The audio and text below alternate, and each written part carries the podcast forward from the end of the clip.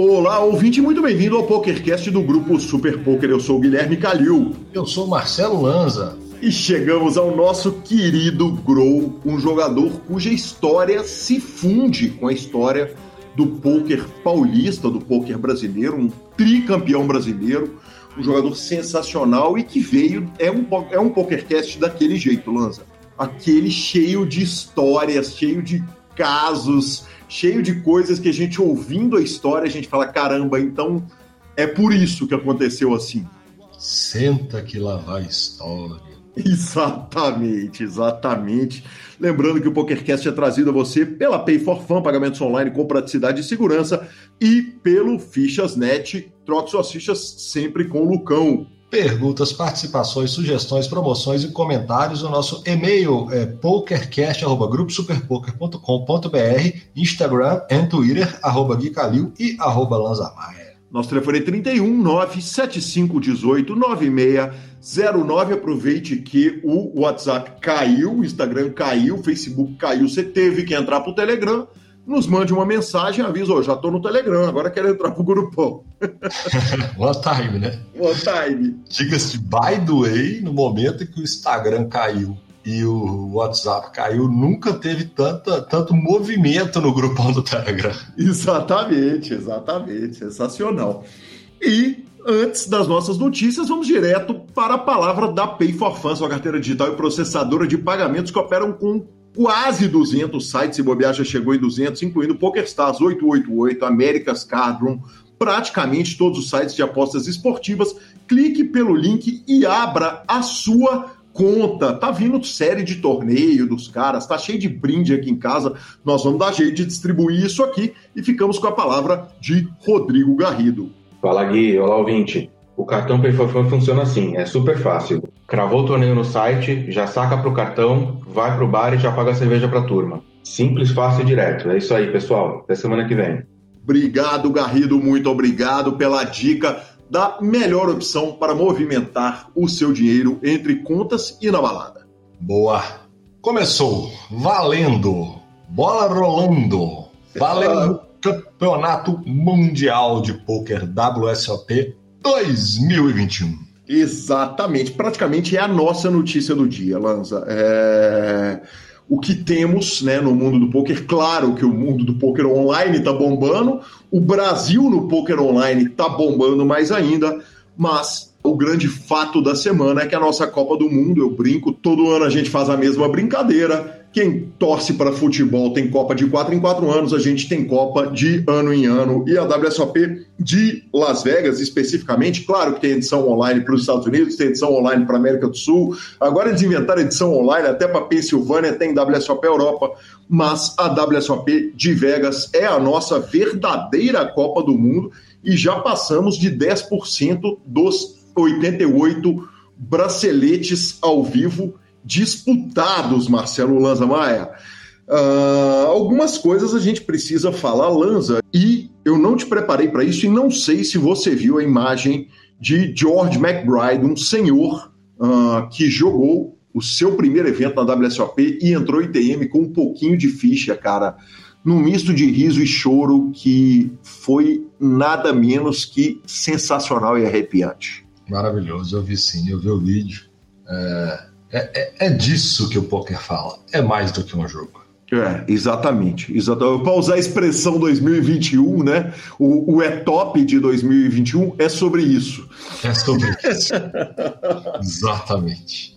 Cara, inacreditável, inacreditável. É uma emoção, né? Uma emoção que todos sentimos, né? Em algum momento, aquele primeiro ITM, é, as emoções muito afloradas e, e, cara, que, que momento espetacular, que demais. Outra coisa que me chamou muita atenção e que antes da gente entrar em evento por evento é preciso dizer o seguinte: uh, uma grande parte do, do, do, do meu acompanhar a WSOP é o botão de F5 no WSOP.com. E é inacreditável o percentual de bandeiras norte-americanas. Normalmente a gente abre, obviamente, tem mais bandeiras norte-americanas em qualquer lista de torneio do que todos os outros países somados. Mas num momento em que os Estados Unidos demanda de diversos países da Europa, do Brasil e de mais um tanto de lugar, 14 dias de quarentena, um mundo com dificuldade de viajar, uh, enfim, tudo que que a Covid traz de, de, de ruim, de negativo, é, o número de bandeiras norte-americanas é bizarro. Então chega na mesa final, a mesa final inteira americana, tem acontecido, às vezes você rola uma página inteira, só tem bandeira dos Estados Unidos, uma ou outra do Canadá. Já temos nossos brasileiros lá e eu começo contando o seguinte: o evento número um, que foi o de funcionário de cassinos, caiu. E aí, esse é um estudo que eu ainda não consegui fazer com muito detalhe, que é comparar os fields dos anos anteriores com o do ano atual, né? Comparar o do 2019 com o 2021. O que, que acontece? Tem eventos que estavam para o final da série, que geralmente é uma época mais bombada e que foi mudado para o começo da série, então ainda é um estudo muito inicial que eu fiz a respeito de Fields, mas, por exemplo, o evento de funcionários de cassinos caiu de 685 entradas para 420 entradas.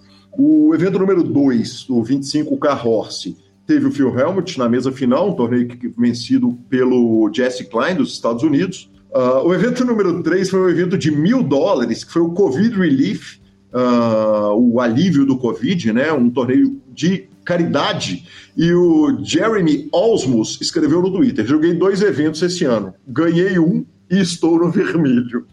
Variância, né? Variância.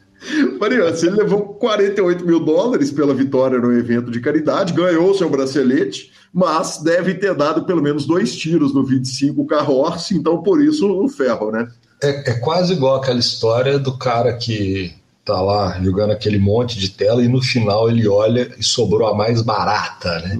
É, ele não salva a sessão na hora que ele crava o torneio e dá aquela sensação de vitória e derrota ao mesmo tempo. Basicamente é isso. Perfeito, perfeito, sensacional. Falando ainda a respeito de números da WSOP, o The Reunion, que foi o evento número 4, o evento de retorno, né? É, a gente falou a respeito dele quando a WSOP foi anunciada. Teve o buy-in de 500 dólares, uh, um buy-in super barato para a série e atraiu 12.973 entradas, Lanza, 13 mil pessoas. Que sonho, hein? Que, que delícia. Field gigantesco, né? Sim, sim. Dois bons main events, né? Dois bons main events, verdade. É. O, o, evento número 5 foi o 1.500 dólares, Omar Hilo Heitor Better. Uh, ele caiu de 1.117 competidores para 607 competidores, quer dizer, quase a metade, mas ele foi. Ele, tá, ele aconteceu no momento pior da série, né? Agora ele, ele teve muito no começo da série, então a tendência é uma diminuição mesmo, especialmente com todas as dificuldades. O evento número 6 foi o 25K High Roller No Limit Hold'em 8-Handed. Uh, o Tyler Cornell cravou esse torneio. O Adrian Matheus ficou com a terceira colocação. Essa mesa final acabou passando ali no YouTube, aberta para todo mundo, e foi muito bacana. A, a estrutura, né? A estrutura de um 25K tinha que uh, ser correspondente ao tamanho do AI. O evento número 7, o 1500 Dealer Choice Six-Handed, Lanza, não dá nem para ler, né, cara? O evento que Jesse Lally do Canadá ganhou, olha a quantidade de variações de poker que esses caras botam no Dealer Choice. É um aborto, né? para decorar os nomes, quanto mais as regras de cada um. É, ó, ó, só para pegar a reta final, Uh, limit Deuce to 7 low ball triple draw, Ace to 5 low ball triple draw, Badug, Baduce, Badace, uh, no limit Deuce to 7 low ball draw, no limit 5 card draw high. Cara, que inacreditável, que delícia, né? O torneio para uma certa malandragem brasileira sonhar de longe, que, que não tá lá ainda, né? Aquela turma que tava no segundo andar do H2 no dia que eu fui lá ver o torneio de Mixer. Verdade. Verdade, mas esse é azedo, viu? Esse até eu que gosto do, do, do Catrupe, eu te falo, esse é azedo. Esse é azedo, é Baduce, Badeice, né, cara? A, a, a, gente até sabe a regra, né? Mas você tá jogando Badug com Ace to Five, você tá jogando Badug com Deuce to Seven, mas a dinâmica do jogo a gente tem dificuldade de entender, evidentemente, não tem nem onde treinar isso, nem online, nem nada. Então, realmente fica difícil para a turma que não não tá lá fixa, né, nos Estados Unidos, jogando esses cash game maluco, esses torneios malucos. Verdade. O evento número 9 é um daqueles eventos que determinam campeão, né? O 10K Omaha High Low Heitor Better Championship. Quando o torneio tem Championship, é o que define o campeão daquela modalidade. Nossa lenda, nosso gigante Yuri Nardigai jogou o torneio, acabou não se classificando e o field desse ano foi de 134 jogadores, em 2019 foram 183 jogadores, uma queda relativamente expressiva aí também. É, uh, Tivemos o evento número 10, um K Super Turbo Bounty No Limit, torneio freeze out, sempre delícia, né, Lanzinha? Como não estamos lá, não, não nos pegaram, não nos tomaram esses mil dólares.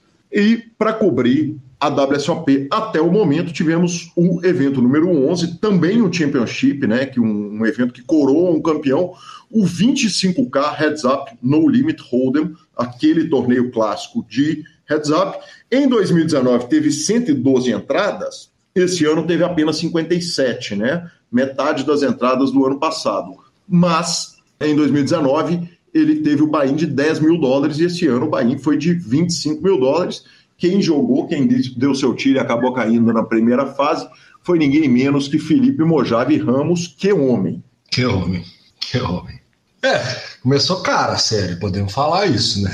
É, sei, quanto a isso, não há dúvida. Né? Olha para você ver, se você for considerar que até agora nos 11 primeiros eventos nós tivemos um de 1K, dois, dois torneios de 1K, um de 500 e um de um e meio. Aí nós já tivemos 10K, 25K, 25K. Aliás, começou azeda, mas 3 de 25K. Nós tínhamos mais eventos de 25K do que de mil dólares. é, exatamente, exatamente. É doído, doído. Doído. Aperta um pouquinho no bolso. Exatamente, exatamente. Mas tá, é, é, que a turma que foi para lá também tá bem tranquila, né?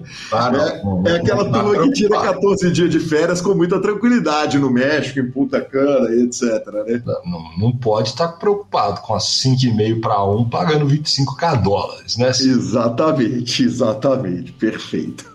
Uh, notícia complementar para a gente não, não falar só de WSOP, o PokerStars Community Forum uh, abre, é aberto, é um espaço para suporte, sugestão, bate-papo, ou seja, o PokerStars abriu um fórum, Marcelo Lanza Maia, eu adoro fórum, né, cara? Eu sou o, cria de... o senhor é reggae de fórum. Eu, eu, não, eu fui cria de fórum de música psychobilly no pra história, né? É, de estilos musicais específicos. Fui patrocinado por, pelo Forbet, que lá no início foi um fórum, né?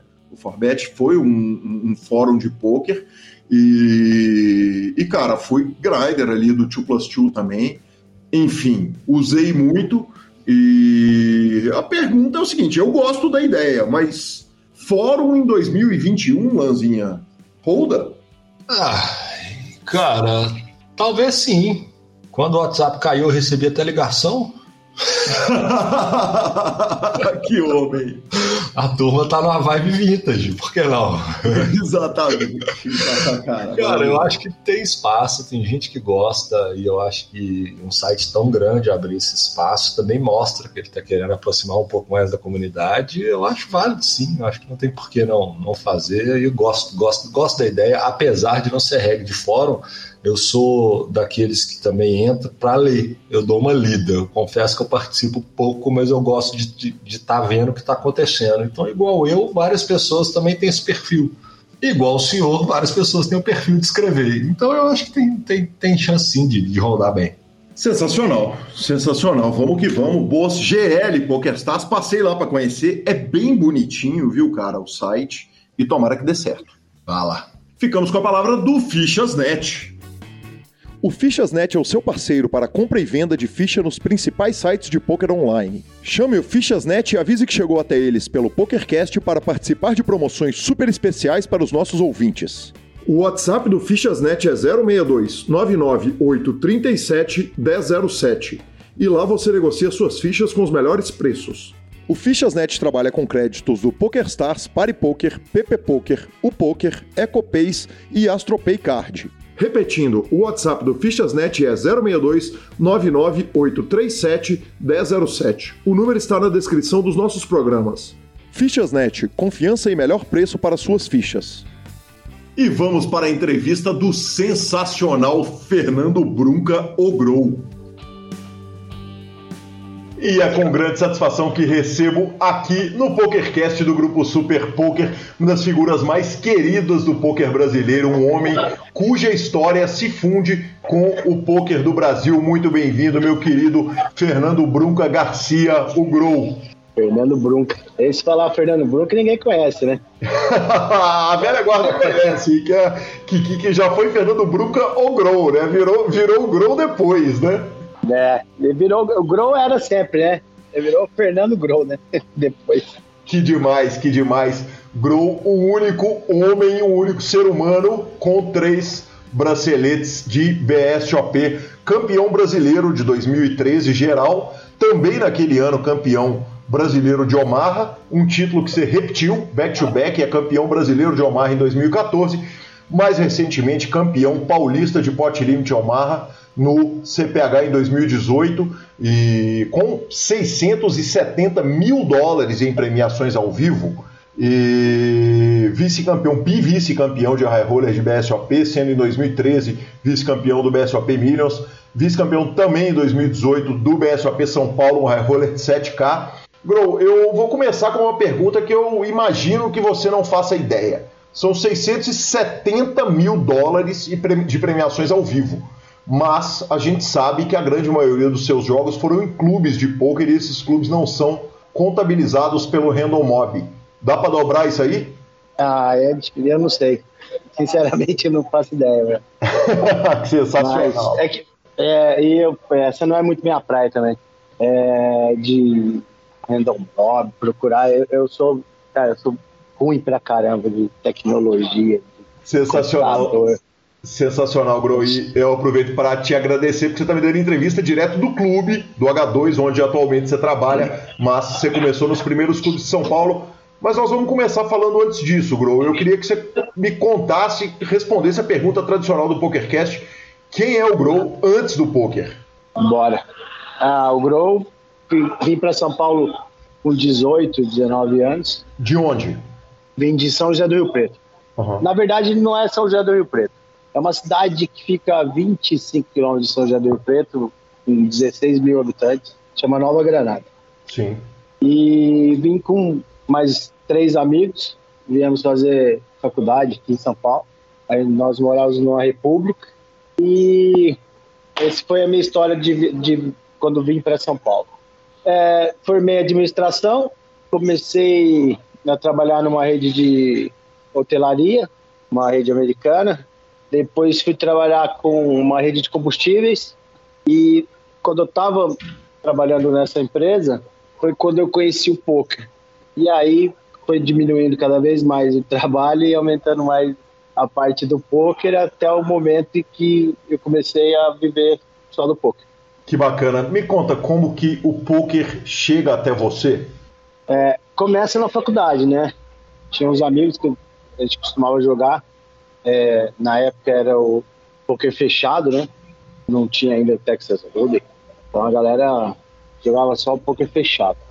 Começou jogando com os amigos, a gente jogava uma vez a cada 15 dias, brincando, mas eu valendo centavos, sabe? O valor da ficha. Era muito que é uma época que estava fazendo faculdade, época de morar em república e tal, é uma dureza, né? Que ano e, isso, Bruno? Cara, dois, é, 2000. Perfeito. 99, 2000 por aí. Agora, tem a parte depois que começou a, a virar dinheiro, né? Que é onde começou a dar aquela picadinha. Que mesmo sendo. É, a gente jogava, a conhecer, a acabamos conhecendo um site que era um site site de jogos, né? jogo geral, entendeu? É, site que tinha tranca, cacheta, sinuca, truco e lá tinha poker também, que era chamava atrativo. E eu lembro que lá foi onde eu acho que lá tudo começou ali, entendeu? Mesmo de verdade. Porque ali a gente nós começamos eu e um outro amigo meu que morava comigo na República, é, começamos a jogar mais frequente. E foi ali que a gente começou a conhecer pessoas, é, começamos, por incrível que pareça, a gente cons conseguiu ganhar dinheiro num site que não tinha dinheiro envolvido, né? que era com ficha, moeda fictícia, pontos, não lembro nem o nome que eles davam na época, mas a gente começou a vender ficha fictícia naquela época. Que demais. Qual que era a vantagem que levava um jogador que comprava uma ficha fictícia num site que só jogava, que só se jogava com ficha fictícia?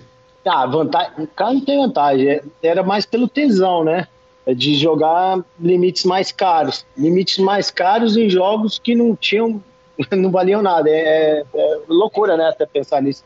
Mas é que, como era um site que ele tinha um chat, é, o pessoal começou a conversar muito entre todo mundo tinha seu nick, né?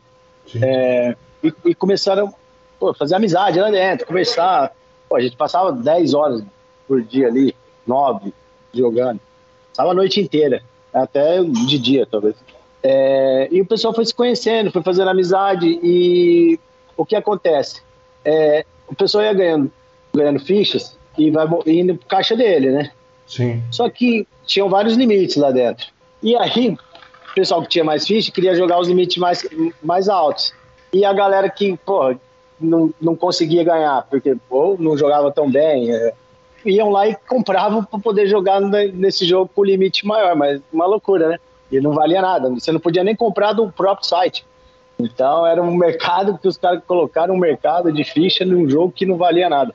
Que, que, homens, que homens, né? Que, aliás, que visão, né? Imaginar que hoje o PokerCast é trazido por um site uh, que opera fichas online. É inacreditável imaginar que isso ia acontecer num site de Play Money, né? De Play Money. Ó, de, é, além de Play Money, é, de vários jogos. E ou, todos os jogos, as fichas valiam para todos os jogos. Então, se o cara ganhasse muito na sinuca, as fichas iam para lá, o cara podia usar no poker. Que a gente também é, no começo não ganhava tanto ali no, nas fichas que tinha. É que os caras também eram muito ruins, mas. É, Era poker, a gente... Você jogava ou você ia pra cacheta, você dava tiro pra tudo quanto é lado? Dava tiro pra tudo que é lado, mas jogava mais poker. Sim. Eu jogava poker e jogava tranca. Poker fechado. Só que só poker fechado tinha na época. Uhum. Isso, isso em 2000. Só que foi quando começou, aí o site colocou o Texas Hold'em, que não tinha lugar nenhum. Sim. E quando colocou no site, a galera ficou maluca, né? Que era um jogo que dava mais action, era novidade, tinha mais. Os potes eram maiores, é, porque saía de um jogo limit para um no limit. Então o cara podia colocar as fichas, todas as fichas a qualquer momento. Sim. Então a galera ficou doida. E aí todo mundo queria ter mais fichas.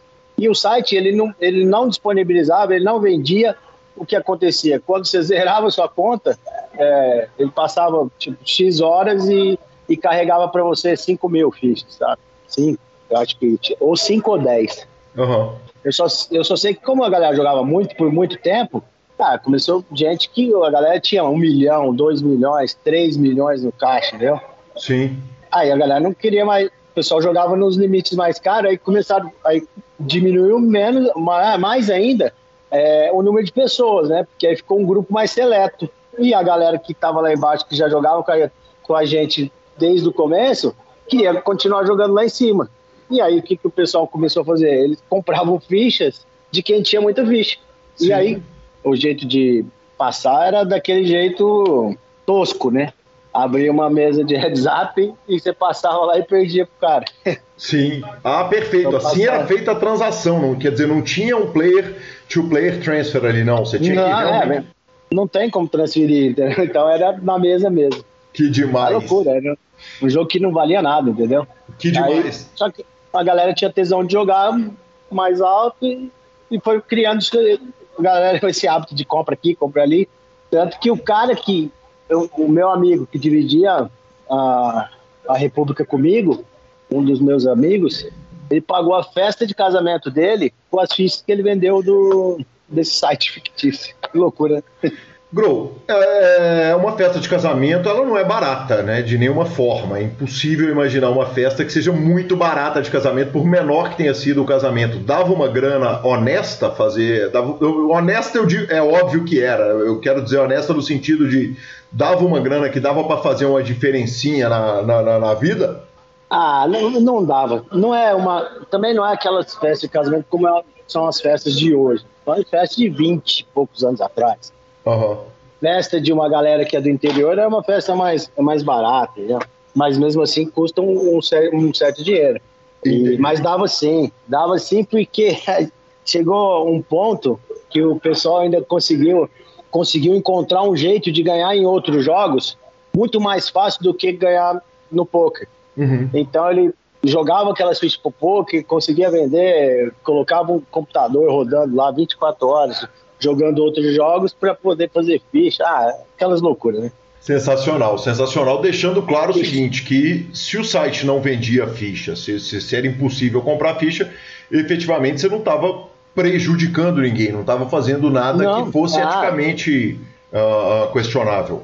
Não, até porque o site não, o, o site não vendia as, as, fichas, o jogador não podia transferir ficha, então era coisa. Eram alguns bugzinhos que tinham aqui e ali. Até eu tenho gente, conheci, eu conheci alguns jogadores, em um que é até meu sócio hoje, dessa época, que eu nunca imaginei que a gente ia estar hoje junto, sócio em algum negócio, que é o Breda. Jorge Breda. Que demais, que demais. Breda é uma lenda, né? Da venda de fichas também. Começou lá no começo, é, é, é, soube enxergar o mercado, né? E, e, e, abraçou o mercado de uma forma muito inteligente e, e, que legal. Que legal que hoje trabalha com a gente, com nós todos, uh, trabalha conosco no o poker e, faz a operação toda lá do, do, do poker. E é nosso sócio aqui do H2 também. Que demais, que demais. E, e, e, lá que começaram, né, o que aconteceu? O pessoal foi criando muita amizade e começaram a ter encontros. Seriam hoje seriam os torneios de pôquer. Uhum. Então, o, pô, se juntavam, faziam torneios de 30, 35 pessoas que vinham de pô, todo lado do Brasil. Tinha gente que vinha do Mato Grosso, Minas, Rio Grande do Sul, interior de São Paulo, Rio de Janeiro, para um torneio de pôquer que, na verdade, o torneio era 30 reais a inscrição. Então é mais pelo prazer de jogar, entendeu? Porque não existiam torneios de pôquer. Sim. Então, era um, foi um grupo que se juntou e fazia uma vez por mês, dentro de um salão de festa, de um apartamento, de um prédio, organizava um torneio com churrasco, que o churrasco era mais caro do que o torneio. Que demais. Então, então era mais pelo jogo, mas o pessoal gastava, tipo, viajavam, gastavam dois mil reais para fazer uma viagem para jogar um torneio de 30 reais. Então era uma outra época que o jogo era jogado pelo, pelo tesão de jogar mesmo. Vale dizer que é o seguinte, o CPH é de 2004, né, o circuito mais tradicional do Brasil, é anterior inclusive ao, ao, ao BSOP, e, ou seja, não tinha nada de poker organizado na época. Eu imagino o que, que vocês deviam julgar e as regras que deviam ser aplicadas nesse jogo. É, é, é, a gente seguia uma regra que era a regra do atrativo, né? Uhum. E era, o pessoal estava habituado a jogar, mas, pô, é, era bem. Era bem, bem nas coxas ali mesmo. Tinha... Bom, o primeiro CPH que eu joguei, que eu joguei, eu joguei acho que eu, desde o primeiro ano. Nós jogávamos o CPH sem dealer. O jogo era feito, o torneio do CPH era feito naquelas mesas feijão, que era a mesa que o pessoal costumava jogar tranca, jogar cacheta. E cada um era o dealer, quando era o botão, né? Que demais, cara, que demais. Então, foi assim o CPH, o começo do CPH foi assim. O Grou, dá para falar que, que esse é o início do poker institucionalizado no Brasil ou que surgiu depois, sendo o CPH, foi outra coisa? Ah, o CPH, o CPH é o primeiro torneio é, que foi bem organizado, com uma organização, com regra, com. Ah, até então eram torneios, só tinham torneios diários em clube. É que clube nem tinham clubes na época. Eu, tinham três, quatro clubes em São Paulo. Uhum. É, do, eu tô falando de 2003, 2004. Foi quando eu comecei. Esse foi quando eu comecei. O primeiro clube que eu fui foi o Texas, que era no Tatuapé. O Texas, o clássico Texas Tatuapé. Texas Tatuapé, que o clube era só de city goal no começo. Uhum. Então não tinha, não tinha torneio. Então eram city goals e o pessoal formava, tipo, formava uma mesa, terminava, já formava outra e era a noite inteira, a tarde inteira, o pessoal jogando só city goal. Entendi. Ah. Aí, com o passar do tempo, começaram os torneios dentro do Texas, mas foi demorar, acho que uns seis, oito meses depois. Me conta um negócio. Havia questionamento legal naquela época, eu imagino que devia ser o capeta na hora que a polícia aparecia no clube, porque até então a gente não tinha uma confederação para defender a legalidade, não tinha nada disso. Nada, nada. Era, era uma época que. E, e o poker era mal visto também, sabe? O pessoal tinha uma imagem muito ruim de poker, como se fosse nos filmes lá, né? Aquela penumbra, todo mundo fumando, escuro, aquele clima de gangster. Mas tinha nada a ver, era um clube legal, pô. Era um clube só de city goal, juntava uma galera que se encontrava, fazia amizade, começava a fazer outras coisas juntos depois. Mas, tipo, a gente ficava com medo. Com medo porque era tudo escondido. Não escondido, era. Você tinha que entrar por uma portinha pequenininha, não era aberto, como é hoje. Pô, hoje você vai nos clubes, pô, o clube, o H2 está na maior avenida de São Paulo, aqui, aberto na esquina, escancarado. Por quê? Porque por causa da briga dos nossos representantes dessa BPH. Mas naquela época não, naquela época era muito difícil jogar pouco. E, e, e abriam e fechavam clubes direto, sabe? E... Abria, fechava, fechava uma semana e depois abria de novo. Então de, de não era tão ia, tranquilo. De vez em quando ia dar uma passeadinha na delegacia ou não? Eu fui algumas vezes. só, só, faltava não, né? Ainda mais, né? Ainda mais o senhor que é talvez o cara que tenha passado mais horas em clube de pôquer do Brasil, de, da história do Brasil, né? Não, tem chance, tem chance porque eu tô desde meu primeiro torneio, organização minha, uhum. foi em 2007, começo de 2007. Que demais. E daí, e daí eu nunca mais parei. Aí foi quando eu desliguei mesmo de todas as outras atividades que eu fazia e fui viver só do poker. Grow, me conta um negócio. É, é quando que a relação do Grow deixa de ser uma relação de jogador e passa a ser uma. uma... Porque a, a sensação que eu tive, eu vim, eu, eu passei a te conhecer uh, no Zali, com o Pedro. Mas quando, quando o, o, o Zali aconteceu, você já era velho de jogo, né? Com todo respeito, não estou falando de idade, eu estou falando de tempo de atividade, mas, mas você já estava no, no, no, no, no, jogo há muito tempo, né? Ah, não, já. É, antes de eu de eu estar tá no Zali, é que no Zali já é uma época, já foi mais avançado. Sim. É, o, o primeiro torneio eu fiz no Awin Tatuapé, uhum. que era um outro clube que era muito conhecido em São Paulo. Acho que toda a galera aqui de São Paulo conhecia o Al Tatuapé. É, foi em 2007. Uhum. Aí eu fiquei em 2007 a 2008 fazendo no Tatuapé. Depois fui para o Imoema, que era uma outra. É o, é o mesmo clube, mas que era em Moema.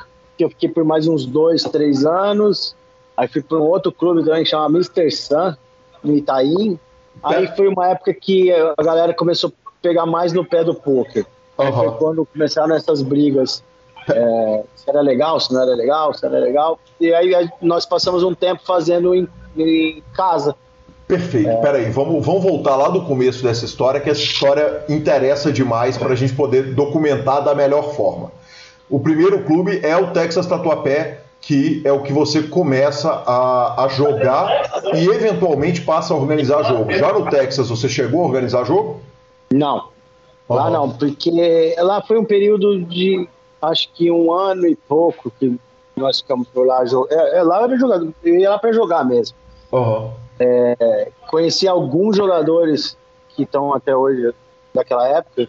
É, Brasa, Mojave, Norson.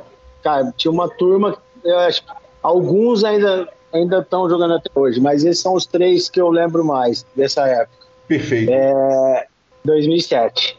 Dava para ganhar, Aí... Dava para bater nos malandros? Quer dizer, dava para fazer um, um, um, Que tipo de dinheiro que você fazia no Texas Tatuapé? Um dinheiro que dava para viver ou um dinheiro que dava para pagar a balada? Qual que era a grana hum. que, que, que, dava para fazer Não, o se tem gol lá? Lá era o dinheiro de, de perder mesmo. Ele ia para perder. era o começo e, pô, era muito diferente de, do jogo que a gente jogava ali no atrativo para um jogo quando migrou para jogar um City Goal valendo dinheiro, mudou tudo. Então, até adaptar essa parte era a parte que a gente ia lá para dar o dinheiro mesmo. Entendi. E me conta aqui, é, obviamente não foi do dia para a noite que o Grow vira um malandro único com, com três braceletes de BSOP. Naquela época você já olhou para o jogo e já entendeu que o jogo era é, é, é possível? Quer dizer, você já olhava para o jogo e falava, porra, de repente dá para fazer uma grana aqui, tem uma estratégia aqui. Uh, qual que era a relação e como que você tratava o jogo naquele momento da sua vida? Ah, mas é aquele começo, né? De, de era muito, tinha muita informação, né, para obter ainda. Então, pô, pegar para estudar. Uhum. Então, queria entender o jogo, queria entender como ganhar, entendeu? Como que, que, que tinha que fazer para ganhar daqueles caras. Uhum. Tava lendo. Ah, não tinha muito conteúdo, né? Sim. Era mais de, de grupo mesmo. A gente se encontrava e ficava discutindo o que a galera faz hoje, né? É, contando paradas um pro outro, mas, e perguntando se o que faria, o que não faria. E aí a gente tinha um grupo de amigos legal. É, porque a gente se encontrava, viajava, é, começamos a viajar para jogar alguns torneios fora. É, só que aí já, já não é mais essa época do Texas. Já né? não é mais a época do Texas. Do Texas, é para onde? Um ano, um ano e meio depois, que aí quando a gente começa a jogar mais ali no em Tatuapé. E aí já eram torneios todos os dias. Perfeito. O All-in Tatuapé meio que é, talvez seja o, o, primeiro clube de portas abertas de São Paulo? É, eu acho que sim. Aberto, escancarado, sim. Perfeito. Tinha, puta, tinha um outro clube, eu ia tanto lá, que era do Ivo, na, aqui no Itaim. Perfeito. Que era um outro, mas ele também teve alguns problemas e ele ficava um pouco fechado, um pouco aberto, você tinha que entrar por uma portinha lateral. Mas escancarado mesmo, acho que foi o Tatuapé. Perfeito. Tatuapé, a gente conhece São Paulo, sabe o seguinte: Tatuapé é uma cidade dentro de São Paulo, né? Tá na, na região leste, um, um, pouco deslocado do centro, né? Ou talvez um tanto deslocado do centro. E, e a turma do centro de São Paulo, ela ia para lá, quer dizer, a, ele, ele gerava atração na cidade inteira para todo mundo que era fissurado com o jogo? Ele, ele trazia pessoal do outro extremo de São Paulo, ele trazia o pessoal de Campinas, o pessoal das cidades vizinhas. Uhum. É, era, o, era o clube que começou a fazer os torneios diários, né? Não tinha torneio diário, então vinha a galera de todo lugar. Se pensar, é, Jundiaí, Campinas, todas essas cidades, Litoral, Santos, tá, subia, o pessoal subia para jogar lá. Então, pô, é, não só de São Paulo, o pessoal atravessava São Paulo, mas vinha de outras cidades. Que demais. Do ao Tatuapé, qual que é a transição? Ah, então, mas aí é a hora da virada de chave, né? Ah, sim, sua virada de chave, quer dizer, você passa a começar a organizar jogo nesse momento, ou é a virada de chave em que você passa a ser malandro de jogo e, e como a gente brinca, saltar os outros na mesa? Não, aí a parte. Então, o que que. Precisava pagar as contas. Sim. Tinha. Então, foi quando me fizeram um convite para fazer um torneio. Ah, eu sempre tive muito bom relacionamento com a galera. E o torneio foi legal, foi acima da expectativa. E o pessoal, pô, você tem que fazer mais, tem que fazer mais. E, e aí eu comecei a fazer semanal. Certo. E, e o que acontece? É, como eu não tinha muito, meus gastos eram poucos, entendeu? Era pequeno, essa grana desse torneio que fazia uma vez por semana era suficiente para pagar minhas despesas, entendeu? E o restante. Bro, quando rest... você fala eu ia fazer o torneio, me conta o que é fazer o torneio. Porque o clube está lá, os líderes estão lá, as fichas estão lá, os jogadores vão por causa de você. Você era host, você era organizador, você era diretor de torneio. O que, que o Grow está fazendo naquele momento? Ah, o Grow é o cara que botava a cara lá, convidava as pessoas, é, ajudava na organização. Porque os dealers, o negócio falou, a equipe já é a equipe do clube. Sim. Só que até hoje é assim, né?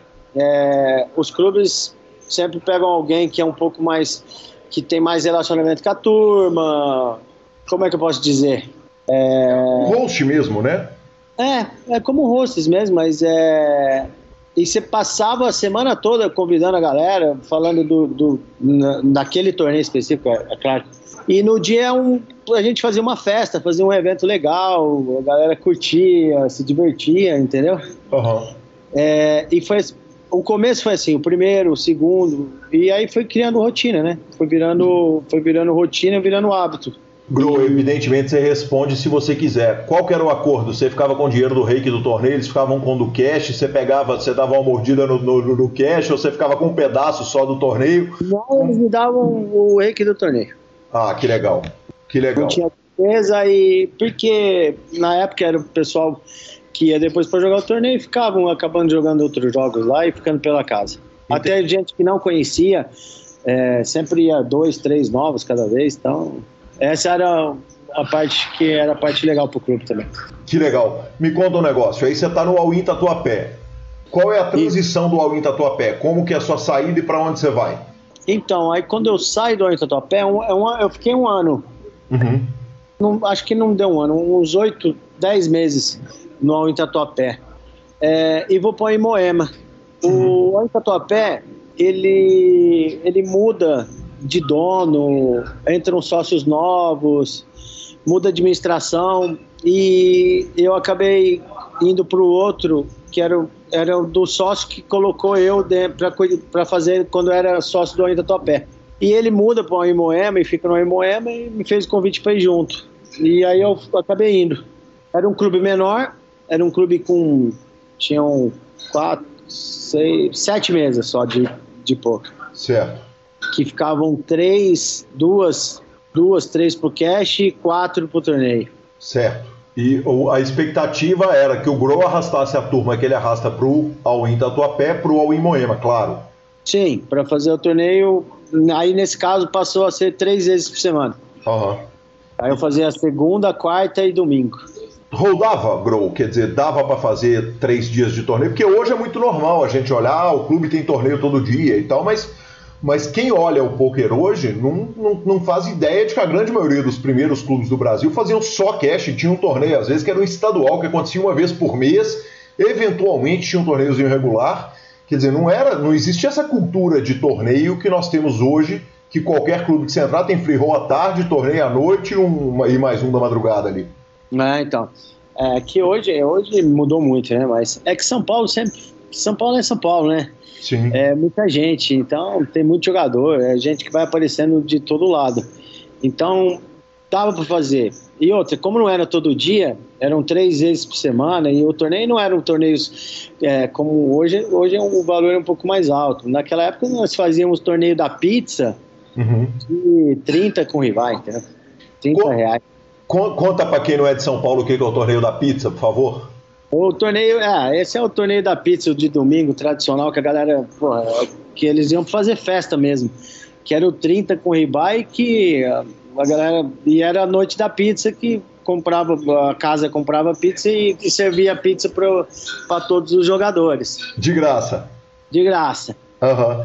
E aí virou conhecido o torneio da pizza por causa disso, mas era um, era um torneio mais barato com ribai, mas esse era o torneio que, por exemplo, no Aui Moema, é, eu tinha alternate que ficava na escada esperando, entendeu? Que na fila pra, pra, esperando gente cair para subir. Mas as mesas do cash estavam reservadas, quer dizer, nas do cash ninguém senta, ou não? Não, é porque o que acontece, como o torneio começava mais cedo e a galera do cash geralmente se formava uma mesa antes, mas é, a galera jogava o torneio primeiro para depois ficar brincar no cash, entendeu? Aham, uhum, entendi. Então a cultura era diferente. Então a gente chegou a usar todas as mesas do clube já para torneio. E depois, como o torneio é sempre, esses torneios de domingo sempre são turbo, tem que ser turbo, né? A galera tinha que trabalhar na segunda-feira. Então era muito rápido para estourar a mesa, assim, então não tinha problema, tipo assim, ah, pô, vai ficar com a mesa ocupada, pra, não vai ter o cash, né? Então é, ela estourava muito rápido também. Que demais. E aí o Grow sai do Aui Moema para onde? Eu vou por Mr. Sun, uhum. que é um outro clube que abre em São Paulo. Sim. É, também porque o Alimoema muda, o, o cara desiste de, de trabalhar com poker, vai mexer com outra área, com outra atividade, e ele vende o Alimoema também. Uhum. Aí aparece um convite para ir para um outro clube, era um clube novo, com uma estrutura diferente. Aí já estava falando de um clube que teria um 15, 20 mesas, sabe? Era um outro projeto. E aí nós vamos pro Mr. Sam, mas o Mr. Sam também tem uma passagem muito rápida. Sim, o Mr. Sam é um clube que eu não, não tinha ouvido falar até a gente fazer a nossa prévia. Pois é, mas é um clube que ele, eu acho que ele não teve mais de. Era um clube lindo, aliás. É, só que foi numa época errada, sabe? E, e os, os donos, os sócios dele também não eram do meio, então fizeram muita besteira. O que que faz então, uma época, o que que faz uma época ser errada? Ele estava à frente do tempo dele em, em termos de estrutura? É, a estrutura é, era muito boa, mas era no momento que estava um momento é, aquele momento que o pessoal estava pegando muito em cima aqui dos clubes de São Paulo, entendeu? Uhum. Pegando no questionamento legal. É, achando que não era legal. É, porra, a polícia batia lá direto, então aí começou a ficar desgastante e aí o pessoal desistiu. O clube fecha com o Grow trabalhando no clube? É, nós ficamos três, quatro meses lá só. Aham, uhum, entendi. Perfeito. É, a gente até saiu um pouquinho antes. Só que aí nessa época eu tava jogando mais do que organizando. Porque lá eu organizava uma, duas vezes por semana e jogava nos outros lugares, né? Uhum. Jogava durante a semana nos outros clubes, jogando é, torneio e jogando cash. Sim. E, e quando que você entende, Grow, que, é, é, quer dizer, na época você já falava em profissionalização ou você falava, cara, não, o que eu ganhei, ou você agia com, da, da seguinte forma, o que eu ganhar organizando eu vou gastar jogando? Ah, não tinha muita organização, não. Uhum, entendi. Era o, o que tinha, o, é, é, igual o malandro falava, o Stets, o bankroll andava no bolso direto. que demais, que demais. Tava sempre no bolso.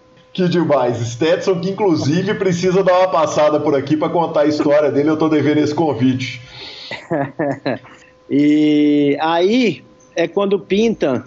Aí fiquei ainda, ainda ficamos ainda uns seis meses fazendo.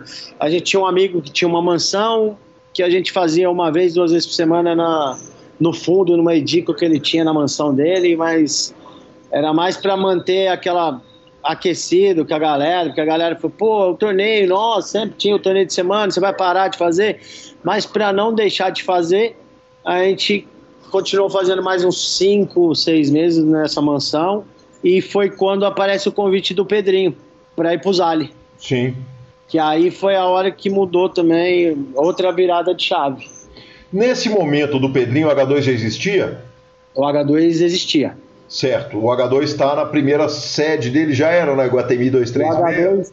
O H2 estava na Iguatemi, tanto que eu jogava, eu jogava no H2 a semana toda, quase. Uhum. Aí veio o convite para ir para lá. Sim. Era, era um projeto legal também, só que já eram um, torneios mais caros, né? Era, um, era uma realidade diferente, já era um torneio com Bahia mais caro. É, eu fui também para participar da parte do cash, então aí a rotina mudou também, porque aí comecei a ter que ir mais dias. É, eu ficava quatro, cinco dias fazendo evento dentro do clube. Perfeito. Vamos falar um pouquinho do, do Zali. O Zali é um clube que, que merece uma nota especial, até pelo Pedro é, e, e, o Pedrinho que você está citando é o Pedro Brits, uh, pai do nosso querido Caio Brits, fundador do Forbet.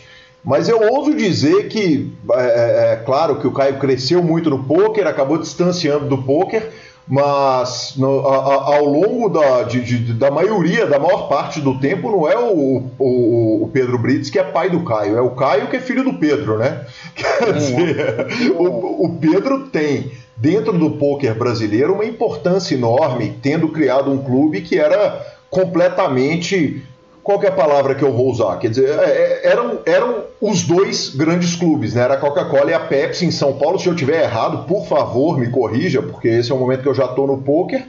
Mas é, talvez eu não conhecesse, talvez tivesse outras coisas parecidas, mas me parece que era a Coca-Cola do poker e a Pepsi do poker ali. O resto, todo mundo são os, os, os Guaraná as tubainas ali circulando ao redor. Eu estou errado é, nessa impressão? Não, não, tá certo. É, lá, o Pedro, o Pedrinho, pô, finado Pedrinho, né? Porque infelizmente faleceu esse Recém ano. Sem falecido, sim. É. Mas ele foi uma escola, cara. Ele foi uma escola porque ele era. Ele conhecia tudo de, de poker, de trabalhar com poker, trabalhar com jogo, de, de malandragem, de contra-malandragem. Então, porra, era com ele foi o grande aprendizado, acho. Uma escola trabalhar com ele. Sim, que demais. E, que demais. E era isso mesmo, era o H2 e o Zali. Uhum. Era, um, era um clube que tinham mais torneios e o Zali era um, era um clube com menos torneios, mas com torneios com bains mais altos, então é, acho que essa é a única diferença. E era um pouco menor, era uma galera mais restrita, então era um, um, clube mais privado na época. Perfeito. Uma coisa que você deixa de falar do Zali, mas que eu vou precisar apontar é o seguinte: é, para não falar palavrão, o Zali era um clube que tinha um jogo caro para um caramba, né? É, é era um, um jogo mais caro de São Paulo. Sim. Tanto que a nossa mesa de fora já era uma mesa que de um valor, um valor legal e ela era o jogo mais barato do clube. Mas era um jogo caríssimo lá dentro. Perfeito, num clube que praticamente tinha dois moradores, o senhor e Bruno Kawauchi, que passou aqui pelo PokerCast. Eu não lembro uma vez de ter entrado no Zali e não estarem esses dois ou matando a turma na mesa, ou matando a turma no gamão, ou matando a turma na cacheta, na tranca, qualquer que fosse o jogo do dia. Uh, me conta um negócio, Grow. No momento que você vai para o Zali, qual que é o status do Grow jogador?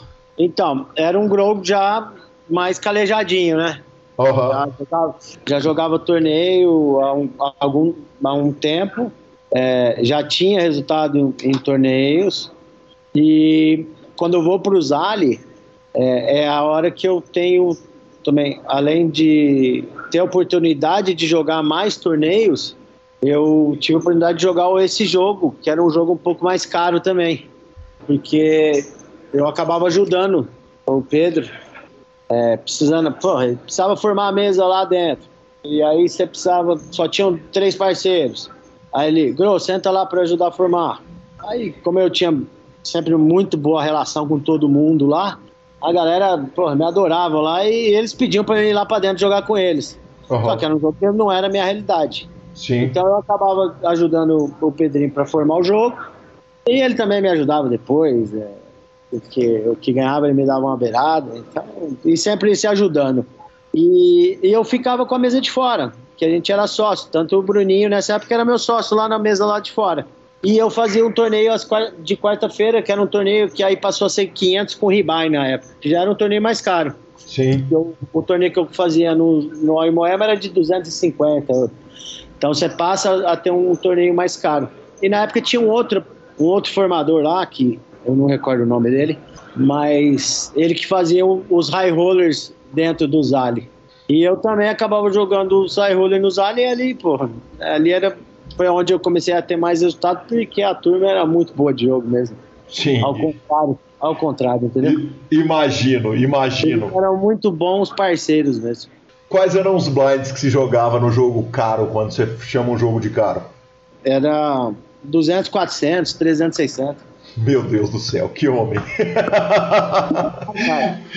que demais! Quer dizer, no primeiro pote que você puxava da noite, evidentemente o dinheiro não era seu, né? Você estava jogando Sim. lá estakeado, como nós todos fizemos, né? Na verdade, a, a, a, turma toda que, que, que tinha alguma, a, algum diferencial, fosse ele disciplina, qualidade técnica, acabava jogando os jogos que, na verdade, você estava puxando potes que um pote ali estava muito acima da, da, da, realidade de vida, né?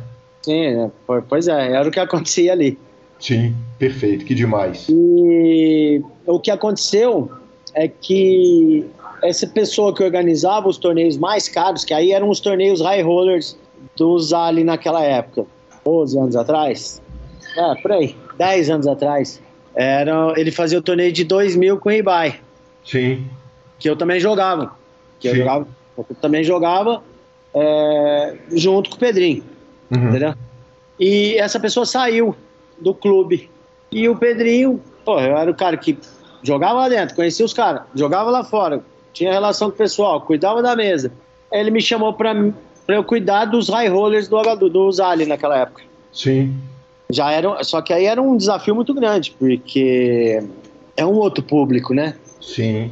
É, e tinham outros, outros, outras pessoas que organizavam que tinham mais relação mesmo com essa galera. E no começo ele me convidou, eu falei, pô, eu acho do caralho, mas é, é difícil, é um, é, é um desafio, né? E foi nessa época que ele me ajudou muito. Uhum. Que ele deu toda a força, o suporte para começar mesmo a, a, organizar esse torneio. Ele me ajudava tanto convidando a galera, mas também quando precisava tipo fazer uma promoção. Ele chegou a fazer uma promoção uma vez E o que aconteceu foi que ia ter um torneio em um outro lugar de um concorrente, uhum. que era até esse cara que fazia o jogo lá para ele dando do Zali. Uhum. E ele, cara, ele falou: vou, vou te ajudar, vou te dar uma força aí no começo. Eu quero que você escolha aí os seus 20 melhores parceiros, convidados, e eu vou dar o Bahia de graça, que era o Bahia de 2 mil reais. Uhum. Que sonho, hein? Que era para formar o jogo naquele dia, pra, tipo, começar com força. Sim. Pô, então, é uma puta ajuda, né? Pô, tá, tá de brincadeira. Aí ele fez isso na primeira vez, pô, a gente já. O torneio foi. É óbvio que o torneio tinha que ser bom, né? Porque você tá dando 20, 20 bains de graça para 20 convidados bons jogadores, bons parceiros. Aí na semana seguinte ele fez uma outra promoção legal que deu mais não sei o que, e aí o, o torneio foi criando força e andando sozinho e acabou ficando só a gente fazendo, porque a outra pessoa que fazia no outro lugar também parou de fazer. Uhum. Entendi. Então, passou um momento que aí eu acabei assumindo junto com o Teco. Lembra do Teco, né? Claro, lembro demais do Teco. Eu e o Teco que eram os organizadores do High Roller e do torneio de quinta-feira. De quarta-feira, que era um torneio um pouco mais barato, que já era um pouco, um pouco mais caro, que eram 500 com ribai na época. É, e a gente ficou à frente de, dos torneios do, H2, do Zali. Perfeito. Do H2. Como eu tô no H2 aqui agora, eu fico só com o H2 na cabeça. Vamos, vamos chegar no H2. Uh, an antes da gente chegar no H2, é, existe, obviamente, o H2 é muito responsável por uma mudança que eu vou descrever para você a, a, impressão e eu gostaria que você falasse um pouco a respeito disso. Até o, o, o Zali, a sensação que eu tinha era de que o cliente bom, o parceiro bom, o cliente do jogo caro, tem a razão. Tendo a razão ou não tendo a razão. Então, uh, a forma de para o bem e para o mal, quer dizer, a forma de tratar o dealer, a, um monte de, de, de coisas é, é, é, da, entre a relação do jogador do jogo caro com o clube, com os dealers, com o organizador, com o formador, com os jogadores profissionais, meio que valia tudo e o H2 que muda isso. Conta um pouquinho a respeito de como que era essa relação com os jogadores do jogo caro lá no Zali e eu estou enganado a respeito dessa impressão ou não? Ah, se eu te falar que não aconteceu, que não aconteceu nenhuma vez, é, sempre, algumas vezes tinha algum, mas não era mais em relação a tratar dealer, porque a galera era muito respeitosa, ainda mais com a galera que tá trabalhando, o pessoal, o pessoal adorava brigar, porque os caras são queimados, uhum. de xingar o dealer, mas é aquele xingar, tipo assim, xingar no momento, mas os caras, tipo, os dealers adoravam esses clientes também, porque os caras, tipo, eles às vezes algum ou outro passava do limite, mas é, a grande maioria, pô, os caras davam caixinha demais para os funcionários, entendeu? É, então sempre trataram muito bem os funcionários. O que pode ter acontecido uma vez ou outra, alguma coisa, é tipo assim, pô, tem um parceiro que era um parceiro muito especial da casa que teve uma discussão com outro que não era um parceiro tão especial assim, vai? Uhum, sim. É, e nesse caso, uh, é, quem ia decidir naquele momento, decidia não a favor de uma mão, do resultado de uma mão, uhum. mas de tratamento, de fila, de espera, de passar na frente, alguma coisa desse tipo. Sim. É, não de resultado de mão. Mas, por exemplo, ah, chegou um parceiro que é muito parceiro e tem, pô, três caras lá que eram considerados piranha. O, o cara que era o parceiro vai passar na frente, entendeu? Uhum, perfeito. Perfeito. Essa era a cultura que tinha. No H2 já é aquela parte da mudança de, de ser mais profissional, de ser tudo. É, pô, você vai, a lista, você chega no H2, a lista de espera tá lá num telão, então não tem a como regra você... suprema. Sim, você não vai burlar o que tá lá na lista, entendeu? Uhum. É como em Vegas. Você chega lá em Vegas, você vai colocar o seu nome na fila de espera, o seu nome vai pro telão. Do cash game, a hora que chegar a sua vez, seu nome pisca, você vai ser chamado mas é mais nesse tipo de tratamento.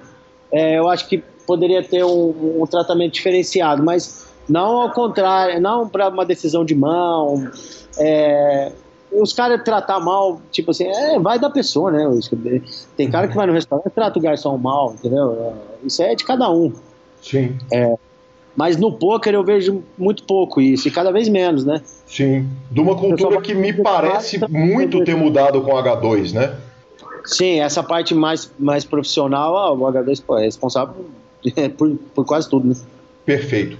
Grow, uh, de repente você está jogando blind, big blind de 300 reais em jogo pot limit, né? São Paulo teve uma cultura de pot limit a vida toda. Até hoje. Sim. E você tá sentado jogando uh, esse jogo ali, não dava uma olhada, um cheiro e falava o seguinte: porra, eu vou largar essa porra toda e vou abraçar esse jogo caro aqui, que é aqui que eu vou fazer minha vida e vou, vou arrumar os tubos de dinheiro, porque era um jogo fácil, né?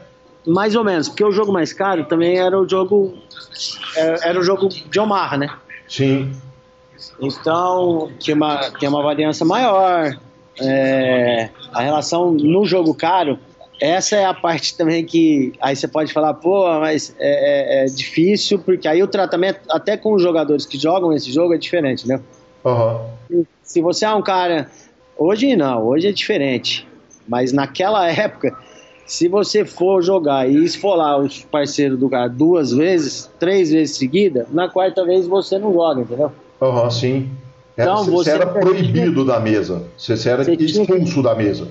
É, além de tudo, você tinha que ter um talento, o tato de ainda saber perder algumas paradas, né? Aham, uhum, sim. E, e aí, Gru, eu, eu, vou tomar a licença de contar uma história é, é pessoal minha que poxa, eu que sempre prezei pela gentileza, por ser parceiro e tal, num momento aqui em Belo Horizonte, nem tão distante de hoje, mas, mas ainda na, na, na, nos tempos antigos do poker, um parceiro simplesmente, que era um parceiraço, decidiu que nunca mais ia jogar na minha mesa, e se eu sentasse na mesa, ele levantava e saía do clube.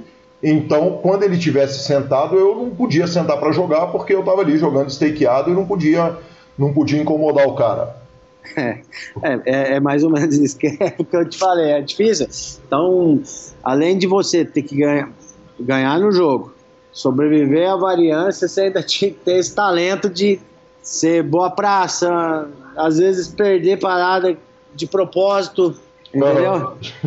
da forra, da forra que é a coisa que você jogando profissional você não vai fazer, né? Sim. Jogando parada que você não pode jogar, entendeu? Uhum. Para mostrar que você também está jogando igual eles.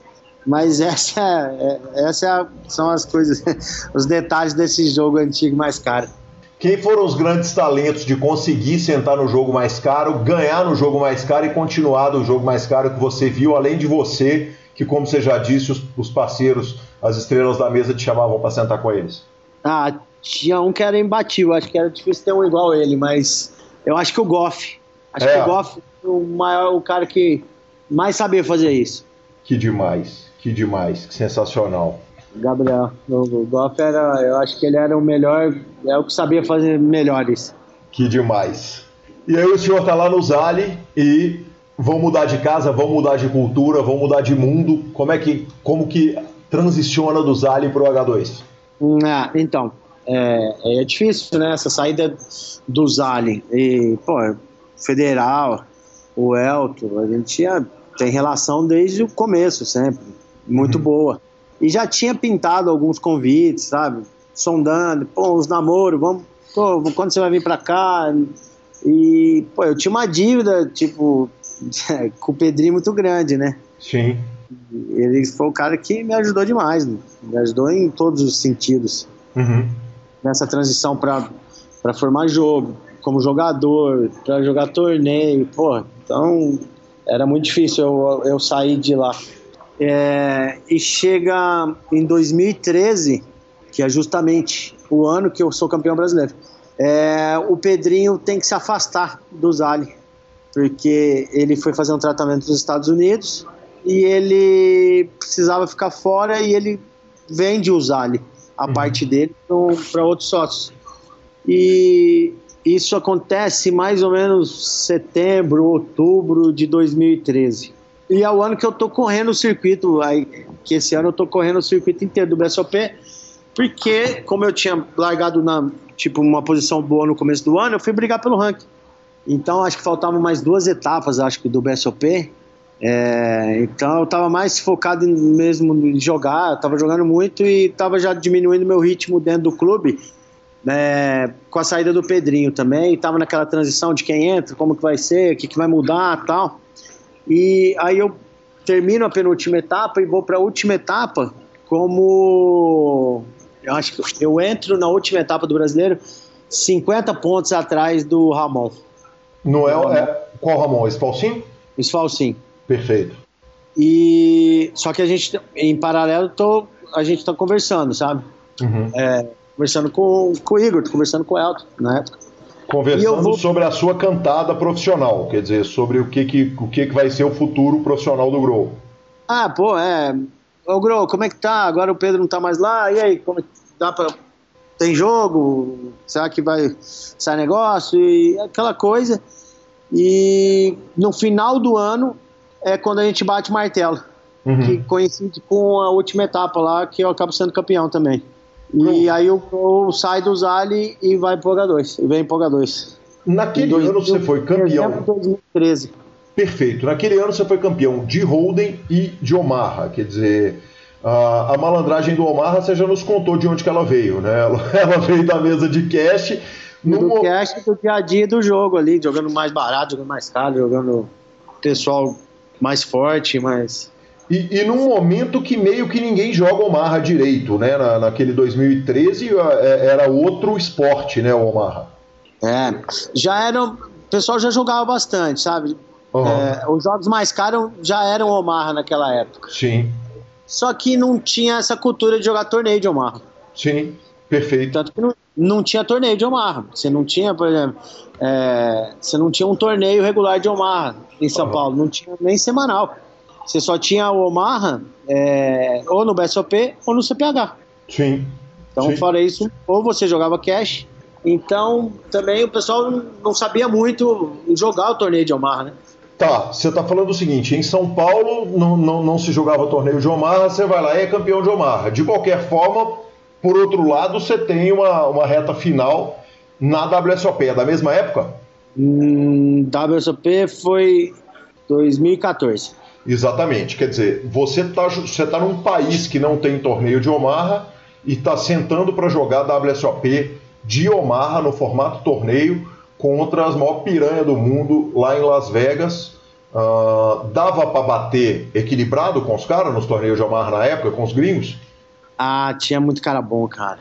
Eles, jogavam, eles eram muito superiores. É... Só que era uma briga boa, né? Sim. É, era mais tipo aquele. É, era de rua contra a galera mais técnica, mais do livrinho, né? o pessoal chamava, chamava na época. Sim, a, a, a, galera do livrinho. Me conta um negócio. Tem uma bolha dolorida lá contra duas celebridades do poker. Você conta para nós essa história? Ah, esse é 2014. É, não, essa é dolorida. É no, no 5K de PLO Six Max. Ah, é o, jogueiro, é o jogo mais pauleira que tem, acho que na, na World Series, né? Sim. Six Max de Omaha de 5K. Tal, talvez perca pro Dust to Seven single draw, mas talvez. É, mas era. Hum, cara, era um jogo muito. Era insano. Uhum. É, passo muito bem no, no dia 1, um, passei gigante. É, e pego um dia 2 numa mesa, cara, que era muito complicado. E uma mesa que tem até um outro brasileiro junto. Era a mesa que entra eu, o Todd, o Todaço. Uhum. Também tinha passado pro dia 2. Tava o Jason Mercier, o Phil Galfon e o Griffin. Que pepino, hein? Então, porra, foi pepino desde o começo da mesa, né? Sim. Do dia 2. Mas dia 2, porra, comecei bem também, do jeito, do jeito que terminou o dia 1. Um. É, e quando chega na semifinal, em duas mesas eu jogo um pote de chip leader, cara. E perco esse pote. E é o pote que eu caio faltando. Tá faltando um para a mesa final não oficial. Putz. É, e a mão, eu me envolvo no all-in triplo, eu, o Phil Galfon e o Phil Lack. E o Phil Lack vai para um flash draw com overpack, bate o flash draw dele e, e elimina eu e o Galfon da, ali quase na bolha da, da mesa final do 5K. Talvez a mas turma a... mais nova não saiba quem é Phil Lack, mas o Phil Lack era o cara que teve um programa, salvo engano, na MTV que chamava, chamava uh, I Bet You. Quer dizer, os caras faziam aposta de tudo e de todos, e talvez um dos jogadores com mais gamble na, na alma dele, né? E Sim, era parceiro do Antônio Sfandiari. Sim, é ele mesmo, o próprio. Exatamente, exatamente. Quer dizer, ele tá abraçando o spot de gamble naquela situação? Super Gamble. Malucado. Mas deu ele, né? Deu ele. ele. Ele entrou chip líder na mesa final e ele não foi campeão daquele evento. Que parada, que parada. Mas ele entrou, ele entrou muito grande. Foi a mão decisiva, né? Que demais. Então, que... É, foi uma, uma, uma travinha daquelas chata. Sim, que demais não para você, evidentemente, né? Que nojo. Nesse caso. É, mas é, para mim, o Galfo foi embora junto comigo. Exatamente. Ó, ó, a justiça seja feita, você ser eliminado junto com o Golf, onde pode ser até uma honra, né, cara? ele, ele era o mito do mar, né? Se é, é até hoje, né? Quer dizer, tá lá batendo. Naquela, é, naquela época, mais, acho que mais ainda. Sim, sim. É que hoje ele tá fazendo o desafio do Golf, onde não bateram nele até hoje. Tá jantando a turma com brócolis desde o ano Sim. passado. Você vê como ele é bobão. Exatamente, exatamente. E aí você vai pagar dois. E aí, é, não, não tem nada a ver uma coisa com a outra, mas é, eu fui campeão brasileiro, fui campeão no último evento, cara. Eu tô em segundo até o último dia, eu tô no high roller do, do Millions. Chega na bolha, os pontos eram muito importantes, porque só a pontuação do, do ITM já me colocava à frente do Ramon de volta. E eu passava ele, mas passava, tipo, pô, passava 25 pontos, que era uma, qualquer ITM de qualquer torneio que, que, que teria.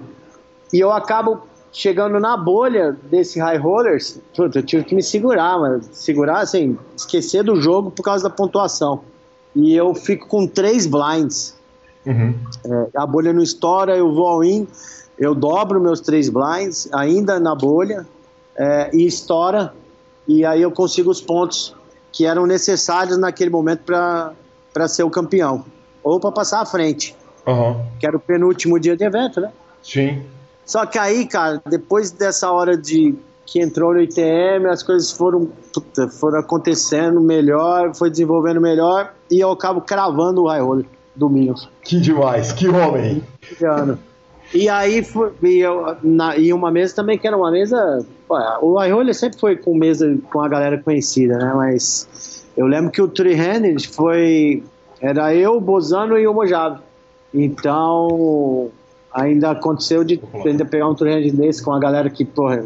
O Mojave foi o cara que começou comigo jogando City Goal no Texas Tatuapé. Sim. É, e o Boss também, que, pô, o Boss é das antigas também. Eu acabo cravando o high roller e aí, pô, aí pro outro dia não tinha mais como o pessoal alcançar, nem o, nem o segundo, nem o terceiro. Então eu já nem fui pro último dia, eu já fui só pra, receber o, o bracelete. Que homem, que sensacional num discurso de 10 minutos ali do presidente Igor Federal entregando um título, dois braceletes no mesmo título, né? Um, um feito ainda não igualado. Para quem que o Grow torce nesse caso? Você torce para alguém bater o segundo bracelete e te botar na briga de volta? Ou na hora que tá na reta final você torce para um virgem cravar? Não, ah, ah, sei lá, eu nunca fui de torcer contra ninguém. É, e é difícil porque todo ano a galera que está disputando ali é mais ou menos uma, uma, uma galera que é a galera conhecida, o pessoal regular, né? E a maioria é meu amigo, são meus amigos, sabe? É, é difícil torcer contra, né, cara? Sim, sem dúvida nenhuma. Sem dúvida nenhuma. É, mas é legal, mas- e, e foi num ano que é o primeiro ano do Poker Star, sabe, dentro do BSOP, então, tipo, tinha mais que dobrado. Foi um ano que o Milho, que o evento do Milhos quase dobra em relação ao anterior. Então, pô, se ganhar nesse ano era, era- foi muito legal, sabe? Que Até na especial. hora do discurso do Igor lá, ele fala isso, de tantos jogadores, tanto. Então foi, pô, foi legal pra caramba. Grow, ah, e tem uma figura que é essencial, você vinha me contando na nossa prévia, que é o Gepo. Naquele momento do título brasileiro, o, o Gepo tem uma participação importantíssima. Gepo que hoje ah, sócio do H2, mas conte pra gente a respeito dessa da, é, é, da- da participação dele na história inteira. Ah, com certeza. Ah, ele é uma peça que, porra, uma pessoa que foi muito importante nessa jornada.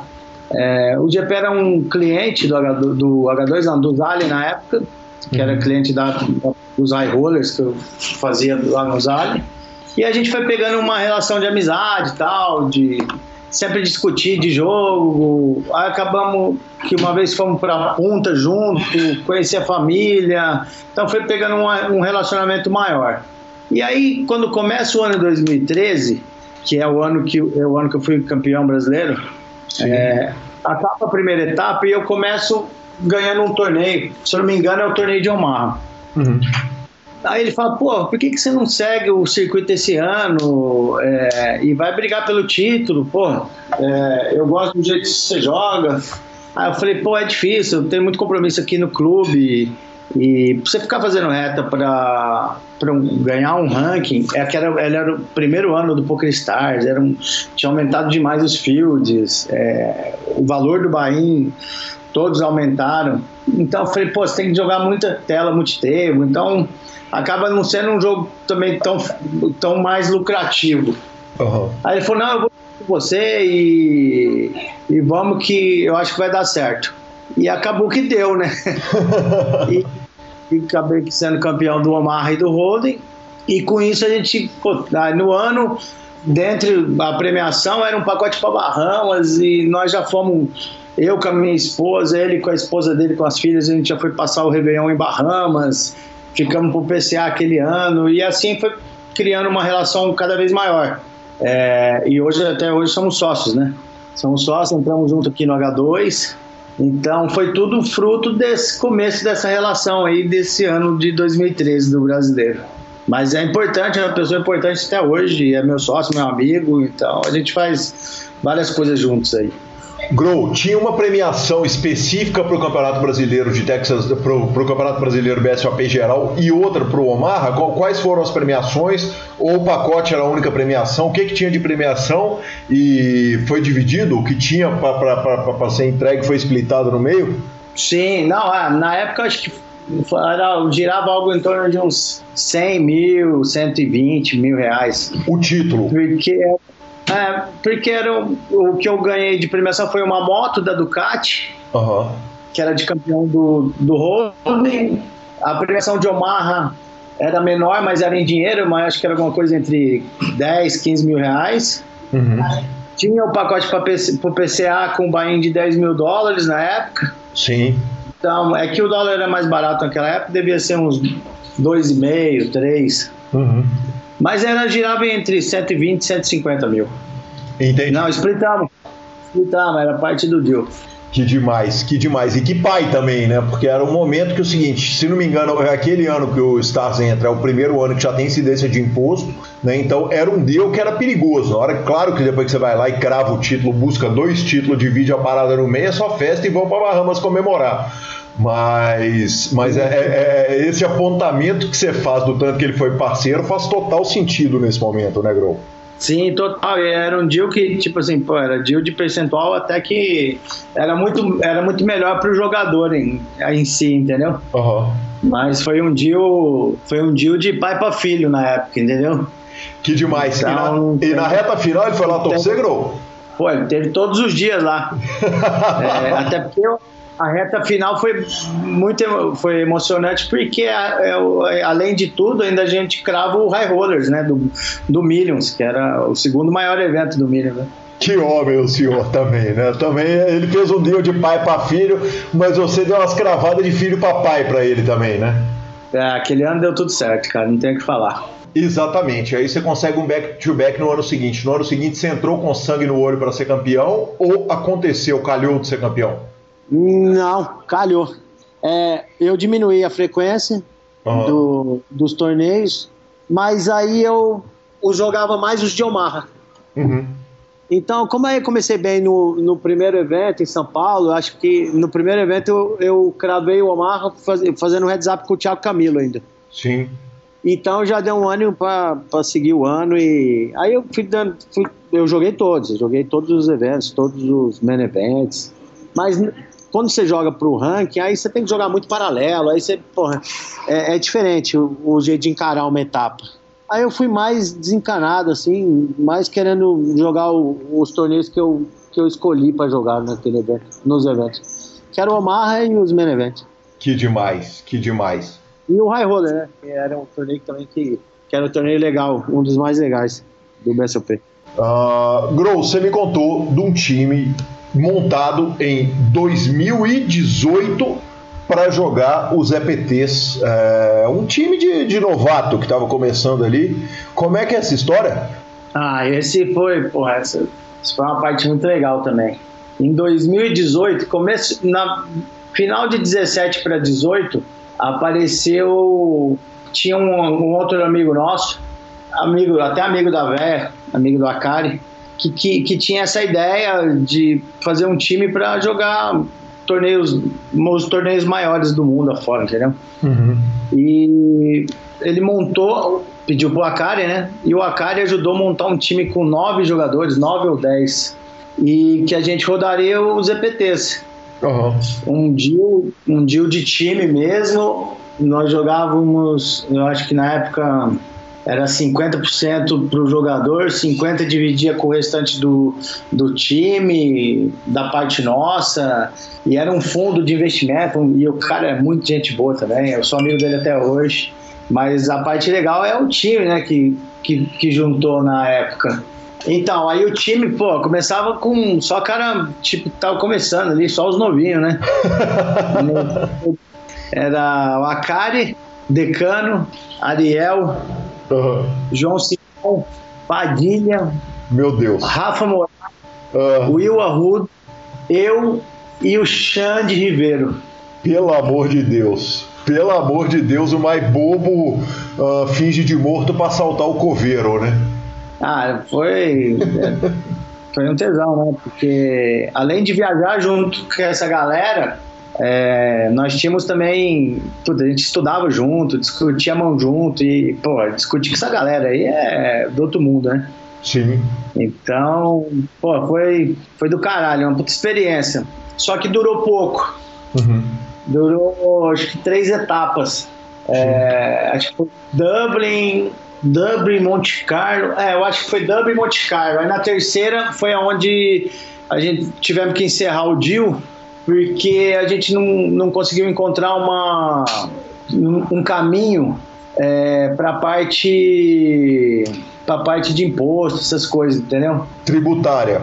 É, essa parte tributária que a gente não. Os advogados não conseguiram encontrar um caminho para o time e aí deixamos, paramos de, de jogar. Mas foi legal, enquanto durou foi pô, uma puta experiência. Os grupos de estudo que a gente tinha, as viagens, pô, foi, foi legal pra caramba. Ô Grow, e imagina o coração partido de, de, de, ter que encerrar um projeto desse porte por causa disso, né, cara? Porque você ter um investidor que é o mais difícil, teoricamente o tributário seria o mais fácil. E se vocês não conseguiram o tributário, é porque ninguém conseguiria na, naquela época, correto? É, até porque a gente queria fazer tudo, tudo certinho, né? Para ninguém ter problema depois. Uhum. Hoje talvez a gente encontraria uma solução, mas naquela época ainda não. Por isso, por isso é essa parte tão importante dessa briga aí do nosso presidente, né? Sim, claro. Pela, pela legalização, legislação. Então, cada vez mais a gente ajuda e apoia é, para encontrar um caminho da legislação, da legalização para para outros jogadores que tiverem essa oportunidade daqui para frente não ter, não ter esse problema. Que bacana. Bro, uma pergunta que eu fiz pro decano no encontro com o Pro uh, do Masterminds foi se você tinha. É, quem tinha pedaço dele, se você tava no, no, golpe. Ele me disse que não lembrava, mas depois eu confirmei com você e sim, né? Me conta como é que foi a, a, a parada do bracelete específico do decano. Então, na verdade, era uma. Tinha indireta. Não indiretamente, mas tinha um pedaço junto com o Gepo, né? Terceirizado. Então, que, que conta o senhor, hein? Era mais uma parte desses deals de pai para filha aí que, que a gente teve.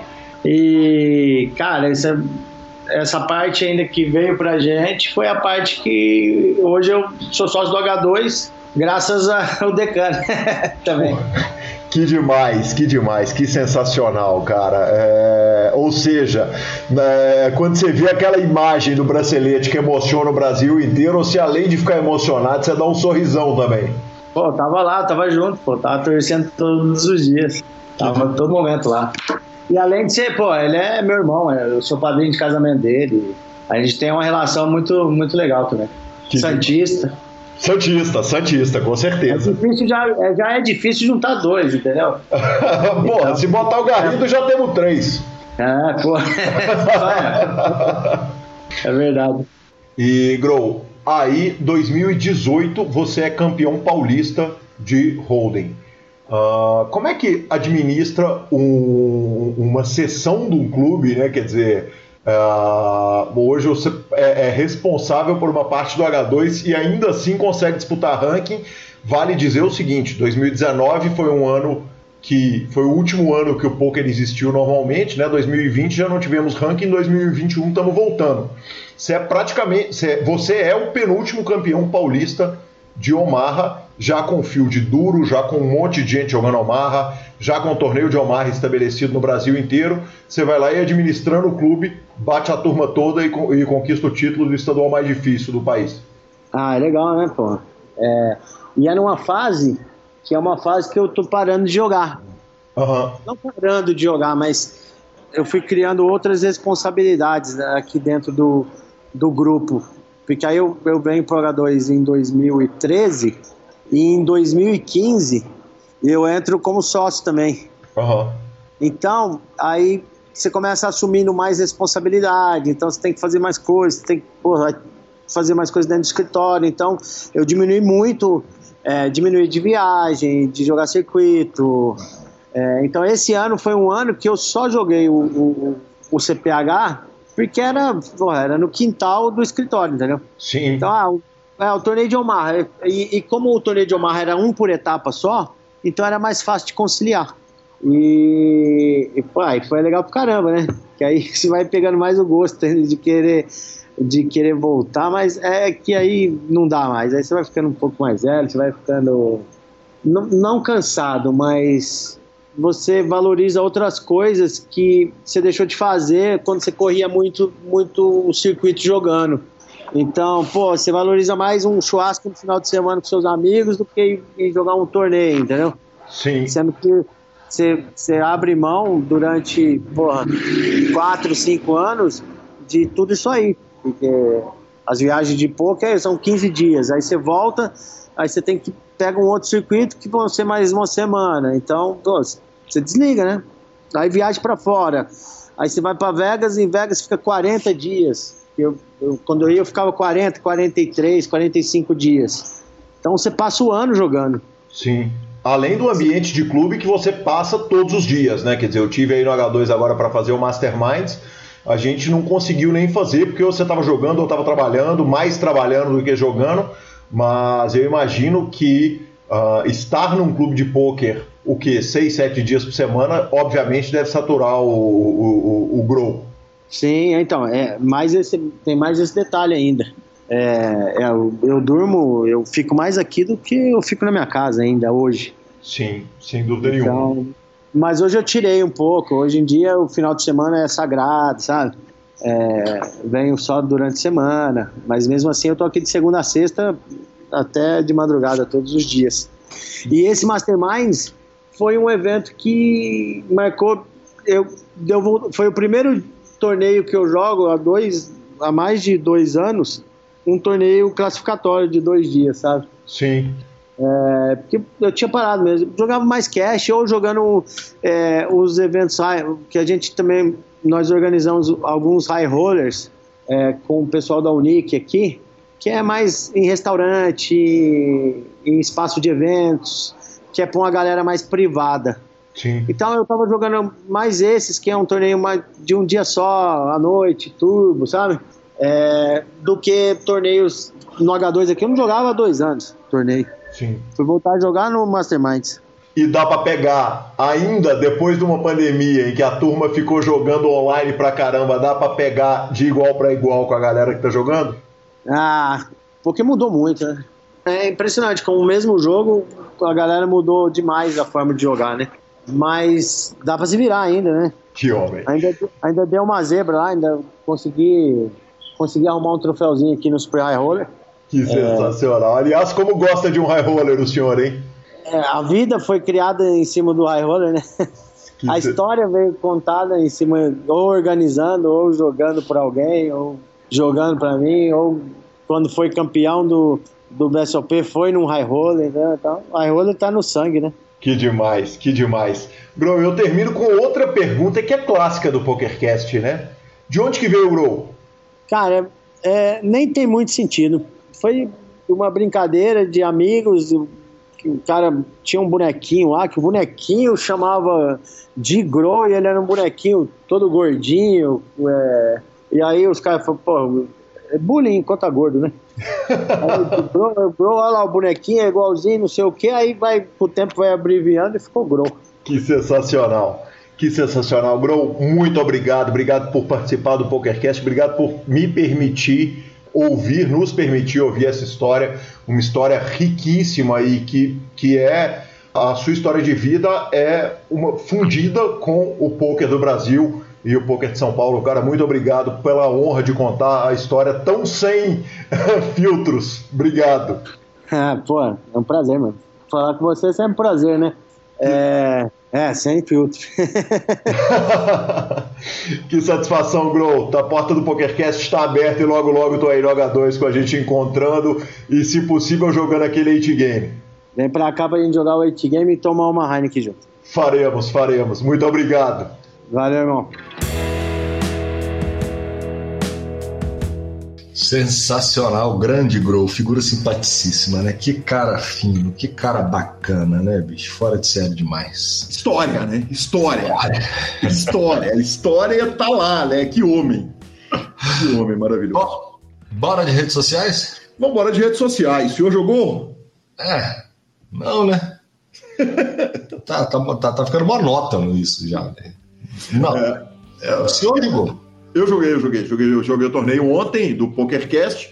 Olha, é, eu, eu, eu flipei a, a, a, no four-handed, eu flipei uma mão para título. E o cara que ganhou, que foi o querido Dante, uh, acabou cravando o, o, torneio, ganhou o heads up do Jefferson Cussolin.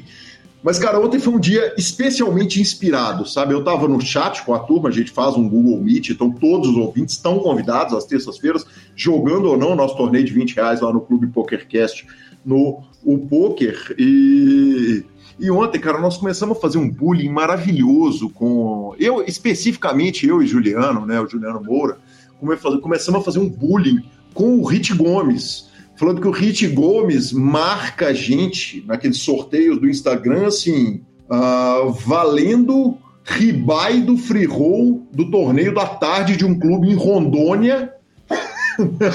ele, ele dá aquela marcada na gente, quer dizer, parece uma coisa realmente obsessiva para Rit Gomes, um negócio fabuloso, um negócio espetacular.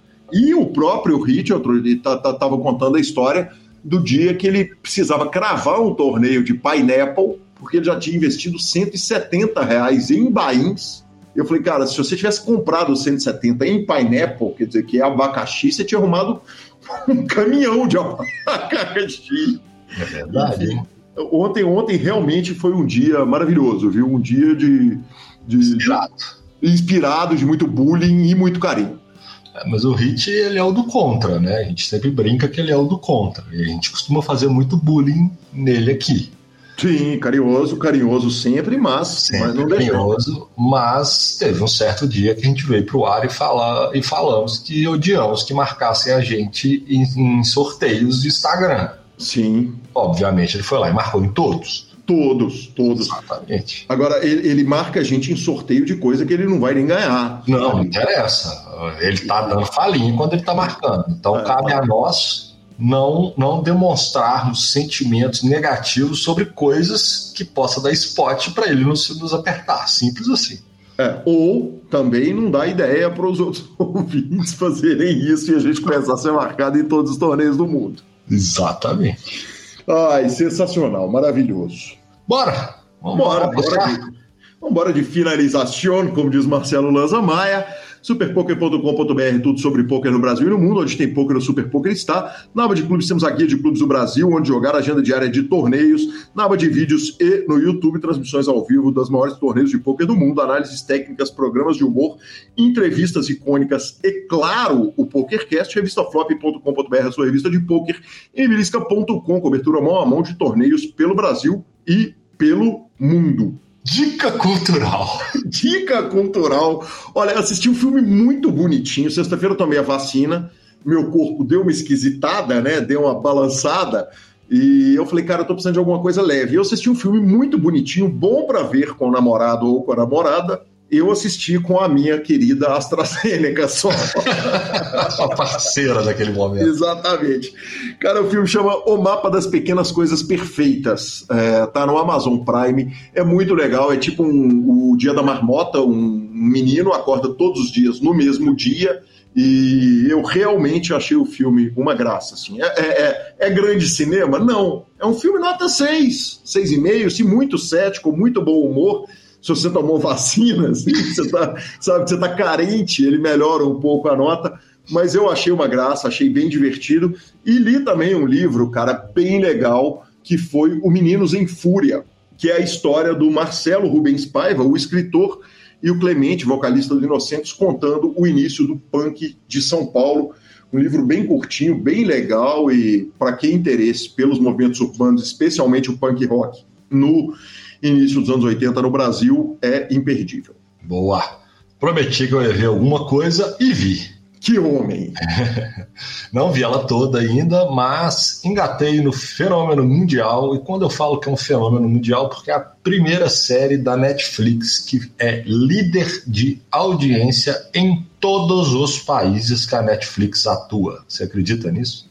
Que coisa, hein? Mais de 83 três países que a Netflix atua. A série Round 6 é líder. Deixa eu tentar adivinhar, é super-herói? Não é super-herói e te falo mais, é uma uh. série coreana. Caramba, velho. é. É uma série coreana que jogadores ou pessoas falidas resolvem entrar num jogo mortal. Interessante. Caramba, velho, que. que, que... Eu te falo ah, mais, ela tem. Que premissa, que premissa. Trashes que você pode curtir. Como é que é? Ela tem vários pontos trashes, assim, que você vai poder curtir com a cultura coreana. Acho que vale, vale um risco do senhor. Olha, gosto muito do cinema coreano, né, cara? Adoro Old Boy, adoro Parasita e tal. Será? Vamos, vamos, vamos pensar. Vamos pensar, eu tô com muita coisa atrasada. dois episódios ali tentar a loteria. Se parar, você já para por ali. Vou pegar, vou parar de ver Seinfeld pra, pra tentar, hein? Então, eu vi os quatro primeiros episódios numa sentada ontem. Infelizmente, eu não consegui completar. Vou completar até o final, mas tentando não dar nenhum tipo de spoiler. É uma série, assim, tanto quanto sangrenta, com história curiosa, um enredo ali não vou falar que ele é surreal, ele beira o surrealismo, mas tem pontos interessantes, mas eu vou deixar para dar a opinião final assim que eu acabar a mesma. E para a alegria de Guilherme Calil. Uhum. Gol do Bragantino. Eu comecei a ver. Gol do Bragantino, não. Eu não, comecei a ver The Office. Ah, cara, esse negócio é legal demais. Eu assisti na quarentena. Essa série é legal demais, Lanzinha. Exatamente. Eu comecei a ver The Office porque eu, eu tô vendo a série com a Gabi, né? E aí ela não tava aqui, então tinha de ver alguma coisa. Eu comecei a ver The Office, estou no ter quarto episódio. Deu pega? Deu pega, assim? Deu, já deu, deu uma, uma peguinha? Deu uma peguinha. É um humor bem mais assim americanizadão mesmo, assim, mais engessado, às vezes um pouco forçado, mas já me peguei dando gargalhadas, então eu vou continuar. Maravilhoso, maravilhoso. Temos muito a discutir a respeito disso. Topo ver tudo de novo. Boa. Boa. Maravilhoso. Arroba Gui Calil e arroba Lanza Maia são os nossos Instagrams e Twitters. A Pay for Fun é a sua empresa de pagamentos online com praticidade e segurança para você movimentar dos sites para sua conta Pay de lá para o seu cartão pré-pago da Pay for Fun que facilita muito para você sair com os amigos, para usar, para pagar Netflix e tirar o dinheiro de lá, mandar para o site, é tudo instantâneo, é tudo rapidaço. Abra sua conta pelo link para participar de promoções, torneios, um monte de coisas. Troque suas fichas sempre pelo Fichas.net. Procure Super Poker no Spotify, Deezer, YouTube, Amazon Music e Podcast Players. Nos indique para um amigo que você acha que vai gostar do PokerCast nos dê cinco estrelas e a edição é do fantástico e maravilhoso Rodolfo Vidal. Um grande abraço a todos e até a próxima semana. Valeu! If